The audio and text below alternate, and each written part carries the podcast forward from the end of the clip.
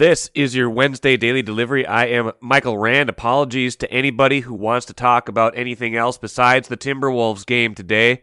This show is all Timberwolves after the 109 104 win over the Clippers late Tuesday in that play in game. I had a whole bunch of other notes jotted down, talk about Twins, talk about the Wild and their big 5 1 win over Edmonton, talk about the WNBA and how they need to expand because it's ridiculous that players who get drafted in 2022 probably a lot of them won't have a spot on WNBA rosters. That's all going to have to wait because there was just so much that happened in that game Tuesday night. So many different angles, so many different things to get to that I got to spend the whole show talking about that. So, here's what's going to happen today. We got a lot of different things, a lot of different pieces to that, a lot of things I want to talk about. Chris Hine, Timberwolves beat writer, checked in. I think he sent me a. I have him do these things called voicemails, where they where the beat writers send me sometimes um, an audio clip of them just kind of breaking down the game. His got to me at I think 4:16 a.m.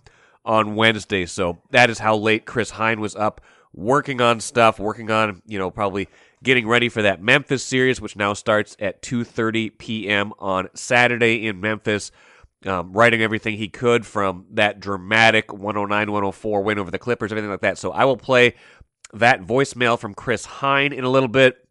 Want to play you some post game clips from head coach Chris Finch, from Patrick Beverley, one of the stars of the win, and from D'Angelo Russell, certainly one of the stars from the win. But let's unpack it as best we can because, you know, going in, I think the narrative was Clippers were a tough matchup for the for the Wolves, right? The Clippers had beaten them three times early in the year. The Wolves had gotten them once in January, but that was without Paul George. Paul George had come back to this team late in the year, and they'd gone on a little run, got themselves into good playoff play in position, and you thought, okay, this is not who you want to see in that seven eight game, right? This is a you know, this is a team that's playoff tested that made a deep playoff run a year ago, even without Kawhi Leonard. This is a team that you know, has a lot of experience. Paul George has played in 108 play-in game or 108 playoff games. 108 play-in games would be weird. 108 playoff games in his career. There's plenty of other playoff experience on that side as well. Karl-Anthony Towns has played in five. D'Angelo Russell has played in five. Anthony Edwards has played in zero. So you didn't really know what was going to happen in the moment with those, you know, inexperienced, young you know, in, in Ant's case, young. I wouldn't I wouldn't say D'Lo and KAT are young anymore, but inexperienced, particularly when it comes to big moments. You didn't know what was going to happen, and in moments like that, it seems like it will favor the team that has a lot more experience. And for about three and a half quarters, I think that played out in this game. Right, the the Wolves look looked rattled early. I know they got off to a, quick start. Ant had their first seven points, but then the Clippers went on a big run. Karl-Anthony Towns looked out of sorts all night. You know, it wasn't just the foul trouble early, it was him rushing shots, forcing shots. The Clippers were sending hard double teams at him. Didn't really seem like he knew how to respond in that moment, whether it was the coverages that, you know, Ty Lue, who's a very good defensive coach, whether it was the coverages they were throwing at him, whether it was the moment, whether it was a combination of, you know, missing a couple shots early, then finding some early foul trouble that got him off his game. KAT was not on his game all night. So, right there, there's a problem, right? That's your all star. That's your you know one of your max players. That's a player that you are counting on that you have needed. Anytime something good has tended to happen this year, it's been because KAT has done something good. That is your best player.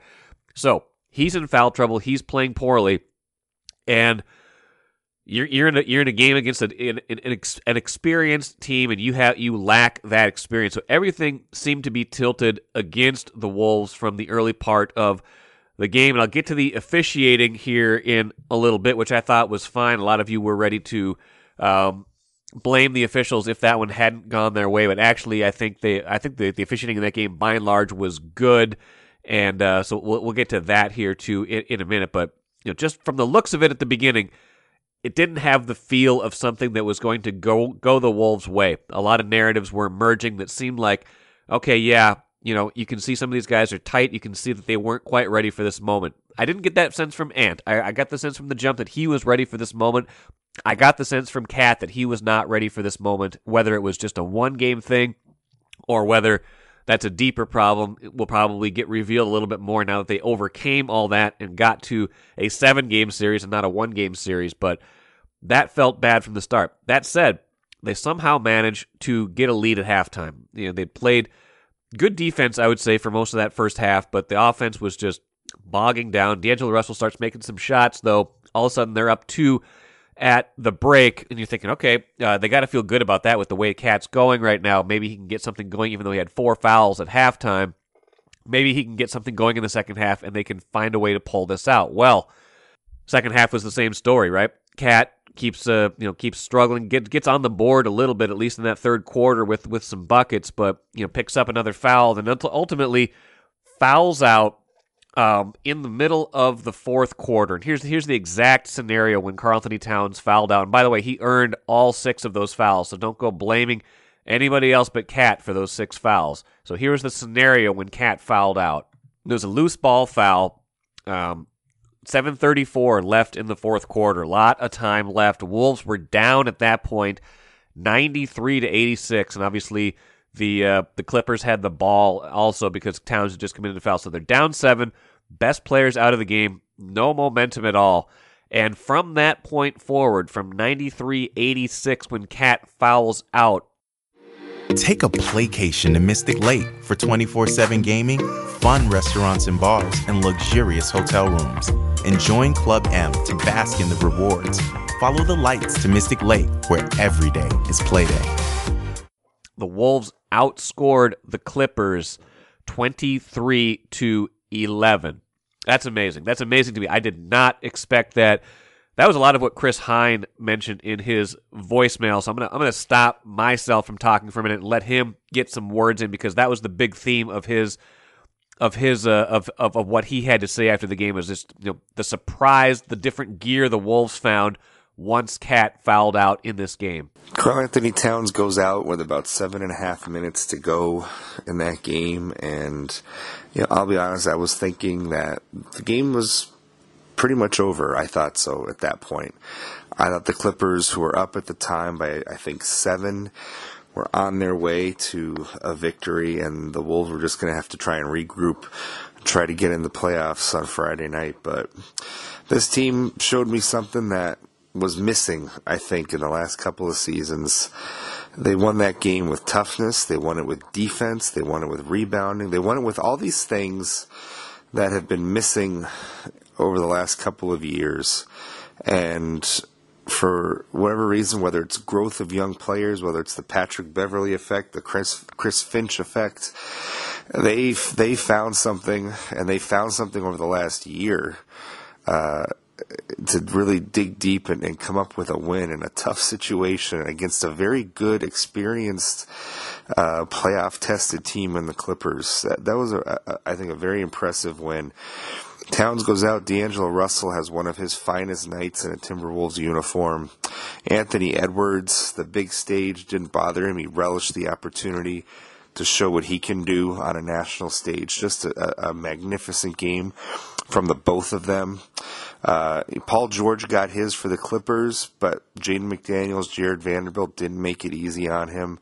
Uh, other than that, the Wolves, I think, you know, they played fantastic defense most of the night. Uh, Patrick Beverley gets one over on the team that traded him away. Uh, and you saw the celebration afterwards, him jumping up on the scorer's table, letting out a few yells, embracing his teammates, shedding a few tears even. Um, but I, yeah, I really, the Wolf showed me something. This is my fourth year on the beat. Um, I can't recall a time that they've played better when Karl-Anthony Towns has not been on the floor, whether it's because of foul trouble or because he was injured or, or what have you you know, very rarely does does it all come together when Towns isn't on the floor. It seems like he's always a part of their winning moments, um, either because he himself is responsible for for a lot of the production, or his presence on the floor allows others to thrive. That wasn't the case for those last seven and a half minutes, and for a lot of the first half as well. But the Wolves, like I said, they've found something, and I think that they have grown a lot over the past season, from last season to this season, and within this season. this this kind of victory doesn't happen a year ago. This kind of victory doesn't happen back in November or October when the Clippers beat them three times. I think a game like this happens and the Clippers win that game if it's in October or November. This is a different Wolves team. They now go on to play Memphis the first round of the playoffs uh, Saturday afternoon, and then on Tuesday. That's a lot of time in Memphis for your traveling beat writer to get some Memphis barbecue. We'll try not to go too far overboard with that. Um, and I think it's going to be an exciting series. Uh, Ja Morant versus Anthony Edwards, fantastic matchup of the future of the NBA. Timberwolves, I think, feel like they match up well with Memphis. They beat them twice. Feel like they probably should have beat them maybe even two other times this season. Uh, probably felt like they should have swept the season series. Um, but the playoffs are a different animal. Memphis has played well all season. I think it's going to be a good series, and and can't wait to get going. Now they found that gear largely because their other two out of the big three uh, showed up in a big way. D'Angelo Russell probably played one of his five best games in a Wolves uniform, and maybe considering what was at stake, uh, it might have been his best game. 29 points in this game on 10 of 18 shooting, made three of his five three pointers, five rebounds, six assists, three steals, only one turnover, played 37 minutes big bucket after big bucket. I mean, in the second and the fourth quarter in particular, when the game was kind of going sideways, D'Lo took over, made that huge uh, pull up three uh, in transition. I believe it was the, the, the go ahead bucket in the fourth quarter that gave the Wolves a lead after they'd been kind of, you know, clawing back, clawing back, clawing back, trying to get back in this thing after KAT had gone out. Yeah, it was that transition uh, transition three that gave him a 97 95 lead. Edwards makes a dunk coming right out of that, um, you know, to give them a, a four point cushion. You know, and the rest of the way, it's not like it was uh, smooth sailing, but, uh, you know, Ant made another three somewhere in there. They did not trail the rest of the way after D'Lo made that, uh, made that three pointer in transition. So a huge game for him. Anthony Edwards, um, equally impressive. This is a guy, you know, 20 years old still, right? Second year in the league. You, you, you never know what to expect from players like that in that moment, right? You, you don't know what to expect because they haven't been here before. You can imagine that Anthony Edwards, just kind of knowing his personality, knowing his demeanor, is going to be ready for this moment. But you don't know. You just don't know because these guys haven't been in this moment before. This is a play-in game, right? I know it's not the playoffs, but to a certain degree, it, it's more pressure filled than game one of a playoff series, right? You you lose game one, you've got a lot of time left to make up for it. You you you you get four losses in a series before you are done in the play-in. I mean, I know the Wolves had another chance if they would have lost this game because they would have gotten the the, the winner of San Antonio and New Orleans with it with still with that berth on the line. But basically, it's it's like being deep in a series to play a play-in game, right? This is a you know it, it's like you got to win if, if you are going to to keep playing. So it takes on a certain urgency that even sometimes a playoff series doesn't take on. So that is his first taste of the postseason. I'm not calling it the playoffs. The play in play is not the playoffs, but it is the postseason. Ten of twenty one for Anthony Edwards from the field, five of eleven from three point range, five rebounds, two assists, one steal. 30 points. He was a plus four on the night. Did not force things when the game started to kind of go against him or didn't didn't flow to him. Um, just a really impressive performance by Anthony Edwards. You know, was good on defense, especially in that fourth quarter when everybody was guarding. The Clippers only had 20 points in that third or in that fourth quarter. You know, just important lockdown moments, important possessions where the Clippers could not get anything. So that to me, I mean, those two guys had 20, you know had 59 combined points. Those guys made up for the fact that KAT finished with 11 points, four turnovers, fouled out after just 24 minutes, was a minus 14 on the night. Did not make a three pointer on the night. The you know the NBA three point champion from the uh, All Star break didn't make a three the whole night. You put that stat line out there, and they still win the game. That is a that is shocking to me. Um, but you know this is a team that's been persevering all season long, and so that's you know that but that said, I don't, I, don't, I don't think we could have expected them to have that level of, you know, compete in this game when KAT was was so bad in this game. But that's you know that's what good teams do, and uh, I think Chris Finch gets a lot of credit for that win as well. The head coach of the Timberwolves. Let's hear from Chris Finch right now, just talking post game about uh, about the but just kind of about the, the the way that game unfolded. It wasn't KAT's game, and um, really opened up the floor a lot, and we were able to get by their uh, by their defenders with a, a, lot of drives, race their switches, um, get to the heart of their paint, and um, you know it's. Uh, it was, you know, we knew we knew when we put them back out there, we were, we were taking a risk early, but we figured we'd go then. And if we lost them, um, you know, we would have been playing pretty well without them, so that gave us confidence. Now, Finch in his post game comments, I'm not going to play this one, but he talked a lot about the defense, how they guarded all night. D'Angelo Russell, very good on defense in the night. That brings me to a couple of maybe the unsung, overlooked heroes from this game. Um, you know, at, you know, we talk about the big three. Top of the list for unsung heroes got to be Patrick Beverley. Um, you know, one of the shortest guys on the court, right? Not a tall, not a tall player. You got guys seven, eight inches taller than Patrick Beverley, um, who's listed. Uh, you know, I don't even know if the listed height is correct, but he's listed at six one. He seems like you know he's one of the shortest guys on the court. Eleven rebounds for Patrick Beverley in this game in 33 minutes. Nobody else on the court had more rebounds than that, even though he is probably one of the shortest guys in the court, if not the shortest guy on the court on uh, on Tuesday night. You could tell how bad he wanted it. Did not have a great shooting night. Two of eight from the field, one of five from three point range, two of four from his free throws. But his defense, his rebounding, had three assists, had a steal, had a block. Um, that's an unsung performance. That's a guy who wanted it. That's a guy who kept this thing together to a certain degree, along with Jarred Vanderbilt, who only took two shots but affected the game defensively. And Jaden McDaniels, again, another young guy like Anthony Edwards making his postseason debut. He was a plus nine. He was assigned to, assigned to guard Paul George for a lot of the night.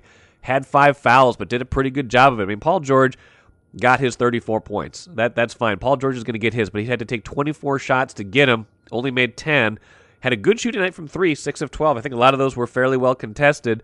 Um, so what the Wolves did was they made Paul George work. They made everybody else on the Clippers have to work, and uh, and and that's an event. That's a that's how they got it done defensively. Only giving up 104 in a postseason game is awfully impressive. Now, Patrick Beverley after the game, you could tell how much he wanted this one. Not not uh, not a secret. Not when he jumps up on the scores table. Not when he's jawing at all the Clippers players, and of course Patrick Beverley, a, a member of the Clippers before you know before this. This is his former team.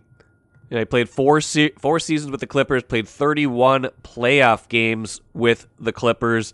Um, so when he gets traded in the offseason to Memphis temporarily, um, you know, there's a lot of emotions for him. He's an emotional guy. He's a guy who you know kind of plays with the chip on his shoulder. Always been undersized. You know, a scrappy, you know, scrappy guard. You know, second round pick in the 2009 draft. He's had to work really hard for everything he's got. 33 years old, maybe written off a little bit. Well, this game, you could tell how much it meant to him. You could tell how much it meant when he jumped on the scorer's table, when he's jawing at everybody. And I loved it. I love watching guys who have that pure joy in the moment. Maybe a little bit of it is performative. I don't care. It's it's fun to watch. It is, you know, it's a genuine reaction for the most part. It's how he felt in the moment. Here's Patrick Beverley after the game talking about what this meant to him. Um, man, we played a really good team. I'm gonna try to sound real humble, but I know you know that's gonna leave in about two seconds. But we, we played a real good team, well coached. Uh, obviously, emotions behind it. You know, uh, uh, former team. Man, I wanted this so bad. I wanted this one so bad. Uh, this is just the icing on the cake, the cherry on top. To play in to be able to beat them. Um, I mean, another goal scratched off. I told you it was going to the playoffs. Everybody, mostly all y'all, looked at me like I was crazy when I first said that. I told y'all. And I think a lot of that was for the fans, right? Some of it was for Patrick Beverley. He was he was letting loose with some steam, letting loose with some emotion after that game because of the Clippers and everything that he he had gone through with them. But part of it was just for this fan base. You could tell the energy in Target Center you know, there hasn't been a lot to cheer about here. Let's let's be honest. They they've made the playoffs now twice since the 2004 season. The other time they made it was with Jimmy Butler. That was a joyless slog, a death march to 47 wins. They got to the playoffs and got absolutely smoked by the Rockets in 5 games and then everything fell apart. So that that brief glimpse at winning wasn't even that much fun, you know, 4 years ago. Now here comes a guy, Patrick Beverley, leading a younger team, you know, being the being a, a heart and soul guy for a younger team, and this fan base has gotten way behind Patrick Beverley, gotten, you know, a lot of fun watching this year's team. And so I think that moment of joy is more for them than it was for anybody else. And here's Chris Finch, the head coach, again, talking about the crowd and the energy post game. Yeah, I mean, it was incredible. Walking out there for the jump ball, you can just tell um, that it was going to be a electric night. Crowd was into it from the jump. You know, they really they spurred us on when we were down a bit. Um, you know, we made great great plays that brought them to life, and uh, it was it was un, it was real unreal. You know, um, you know, our crowds have been great. They've been building all all season. Um, we've said it many times, like probably the most uh, most flattering thing that said is said to me is that I like to watch your team play you know, and that gives me great pride. Now, did they celebrate a little too hard for a play-in game? I don't know. I don't care. I, I, I like genuine reactions, and you know, TNT they're raining on the Wolves parade after the game. They're playing the "We Are the Champions," you know, th- montage after they come back from break, and admittedly. It was a little bit funny. It did feel like the Wolves had won something more than just a play in game based on the way they were celebrating. But you know what? They're in the playoffs now. That's a big deal. That is a big deal to this team. That is a big deal to this franchise. So I don't know. I don't know why somebody would want to steal somebody else's joy, would want to tell someone else how to react in a moment that they did not experience. Um, maybe if Charles Barkley had ever won a championship, he would understand um, that there's you know moments that are bigger than the game themselves. I don't know. Maybe that's maybe that's just me talking right now, but I feel like that was however you react in a moment is is your business, not anybody else's business. We didn't, you know, you didn't watch this all happen just to be muted in your response. And you know, some players were more reserved. I think D'Angelo Russell in the immediate TNT post game interview, you know, said, "Yeah, we we expected to win this game. We expected to take care of business on our home court to get, you know, we felt like we were the seven seed. We had to go through this extra obstacle." Um, extra obstacle to get through to this, you know, to, to get that to get that seven seed. But we expected this, and now it's on to Memphis. Um, you know, and again, like I said, D'Angelo Russell, huge part of this game. Um, just kind of, you know, when things were bogging down, he was the calming, cool presence. I think that was the case after the game as well. But here is a little D'Angelo Russell clip from post game as well, just talking about what he saw out there and what he felt like he brought to this game too. A lot of teams um, guarded us and, and made us play.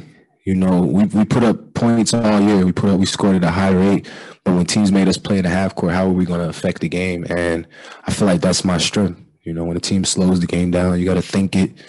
You got to capitalize on their mistakes and, and let the game come. Like I said, I don't want to force it because I can pass out of a bad shooting night, you know, and I can shoot myself out of a big turnover games. So it's just like um, just taking what they give you, recognizing it sooner the better. Now, part of the reason this is so important too is this is a fan base, you know, not just Timberwolves, but Minnesota in general, that does not expect good things to happen, that is almost looking for reasons for bad things to happen. And I saw this happening pregame. I saw this happening with people saw the officiating crew that was assigned to this game, Ed Malloy of the of the uh, infamous "Do Ed Malloy" moment with Kevin Love so many years ago. Um, this crew, you know, maybe had a proclivity to favor um, larger market teams, and people started dissecting, you know, fouls called in games against the the Wolves and Clippers, and they were, you know, there was barking at the officials, there was complaining on Twitter about the officials for the entire game. You know what? I know the narrative could have been a lot different. I'm going to get to that in a minute, but by and large, this game was officiated well. And this goes to show you don't have to be afraid all the time of what is going to happen, of some sort of negative thing that's going to happen. What if I told you um, that the Clippers were actually called for more fouls in this game than the Timberwolves, 28 to 26? What if I told you that the Wolves shot 37 free throws and the Clippers shot 27? Um, you know, it, it I, I know Karl-Anthony Towns fouled out. Karl Anthony Towns earned every one of those fouls. Like I said earlier, he he had some dumb fouls. He had some fouls where he just was reaching, and every time he did, it just looked like he was, you know, begging and pleading not to get the call. But he was, he, you know, he gets in these moments where something doesn't go his way, and then he picks up these dumb fouls because he's trying to either overcompensate or he's stuck in this headspace. Like all of those calls against Karl-Anthony Towns were were in fact uh, were in fact warranted. The only moment I thought was a little suspect was early, I think it was early third quarter when Patrick Beverley and uh, Marcus Morris Jr. were kind of getting into it, and it looked like they were going to call. I'm sorry, Marcus Morris Sr. were getting into it, and uh, I thought they were going to call a double technical and kick Marcus Morris out of the game. And in fact, that's what it looked like they were doing at the outset. Then they rescinded it, called it just on Patrick Beverley. Um, that said, I'd hate to see for Marcus Morris get kicked out of the game for a moment like that because he'd had a technical already. So, all in all, that was probably a a way to smooth that moment out, even if it looked suspect at the time. The rest of the game, some calls that are going to go your way, some calls that don't go your way. By and large, I thought the officiating was fine. And, you know, that said, I'm sure people would have used that as an excuse had this game turned out differently. Let's finish with that thought and look ahead to Memphis. Imagine the narrative today if the Wolves had lost this game, not just with officiating, but imagine the narrative around Karl-Anthony Towns if they had lost that game and now we're in a true do or die game um, later this week against either San Antonio or the Pelicans. You know, imagine what we'd be talking about now. We'd be crushing Karl-Anthony Towns right now, way more than we are, if not for the way D'Angelo Russell and Anthony Edwards and Patrick Beverley played in those final seven plus minutes when he after he fouled out. So that just goes to show you how the narrative of sports is so dependent on very limited sample size outcomes. Like what happened in the final 734 didn't change anything about Karl-Anthony Towns' performance. All it did was show you that the Wolves can be better than just a team led by Karl-Anthony Towns. He was absolutely needs to be a thousand percent better than that when they get to this next series against Memphis. People would have been barking about that all day today. Instead, the narrative is this wonderful comeback, the poise they showed, and what and the plays they made down the stretch, the shots D'Angelo Russell made down the stretch, instead of the deficiencies of Karl-Anthony Towns. So think about that. Nothing about that's changed. He still has a lot to prove going forward. Now, this Memphis series, let's finish with the cooler. This Memphis series is going to be very interesting because the Wolves played pretty well against Memphis this year. They split that series against the against the Grizzlies. The Grizzlies don't have a ton of playoff experience. This is the matchup that if you are a Wolves fan, you have been wanting all along if they got to the postseason, right? For a while, it looked like they were going to have to get the number six seed in order to jump up and get Memphis as the three. Well, Memphis shot past Golden State, and when Golden State had those had all those injury problems, and Memphis got on a tear. So now Memphis is the two seed, you know, locked in there for a while. The Wolves as the seven seed will definitely be an underdog. That said, they do match up pretty well against Memphis. And again, matchups are what matchups are. We thought the Clippers matched up pretty well against the Wolves, and the Wolves ended up winning in a one game setting. This is a seven game setting. I expect this to be a series. I expect this to to to go, you know, back and forth a little bit. I'm not saying I expect the Wolves to win this series. I'm not even expecting this to be a seven game series, but I expect this to be a series. As good as Memphis has been this year, as good as Ja Morant is, as good as their supporting cast is, I expect this to be a competitive series that the Wolves can take at least a game at least maybe two games and make this really competitive in, in a way that uh, will really serve them well going forward. And if they get into a deep series, who knows? Game one is Saturday afternoon, two thirty. That's kind of a nice, uh, nice, fun start time for uh, for this whole thing. So it goes Saturday, Tuesday in Memphis, then Thursday is the first one at Target Center, Thursday the twenty first. The 23rd also on Saturday at Target Center, then the rest to be determined. Um, you know, time wise and whatnot, if they are necessary or not. But that would be Tuesday, uh, the 26th in Memphis, Friday, the 29th back at Target Center, and then Sunday, May 1st would be a game seven. So we'll see about all of that. But, you know, like I said, um, the Wolves celebrated hard. They celebrated because this was a catharsis. This was a, a win that they needed to get to uh, to feel like they you know to feel like they had really arrived this season. You know, winning winning a winning and getting into the playoffs, having to take that extra you know, extra step, uh, I think ultimately will be good for them. Now, how good it'll be for them, how much it matters once they get into that series with uh, with Memphis, I don't know. But I think they got to feel pretty good about themselves going into it, and they've got to feel pretty good about how, especially D'Angelo Russell and Anthony Edwards looked in that moment. That will do it for today. All Timberwolves talk. Like I said, today we'll get into a lot of other things on Thursday's show, but probably some more Timberwolves talk too, because that hangover is going to last for a while. Thanks so much for joining me here today on Daily Delivery. I'm Michael Rand. We'll see you again on Thursday.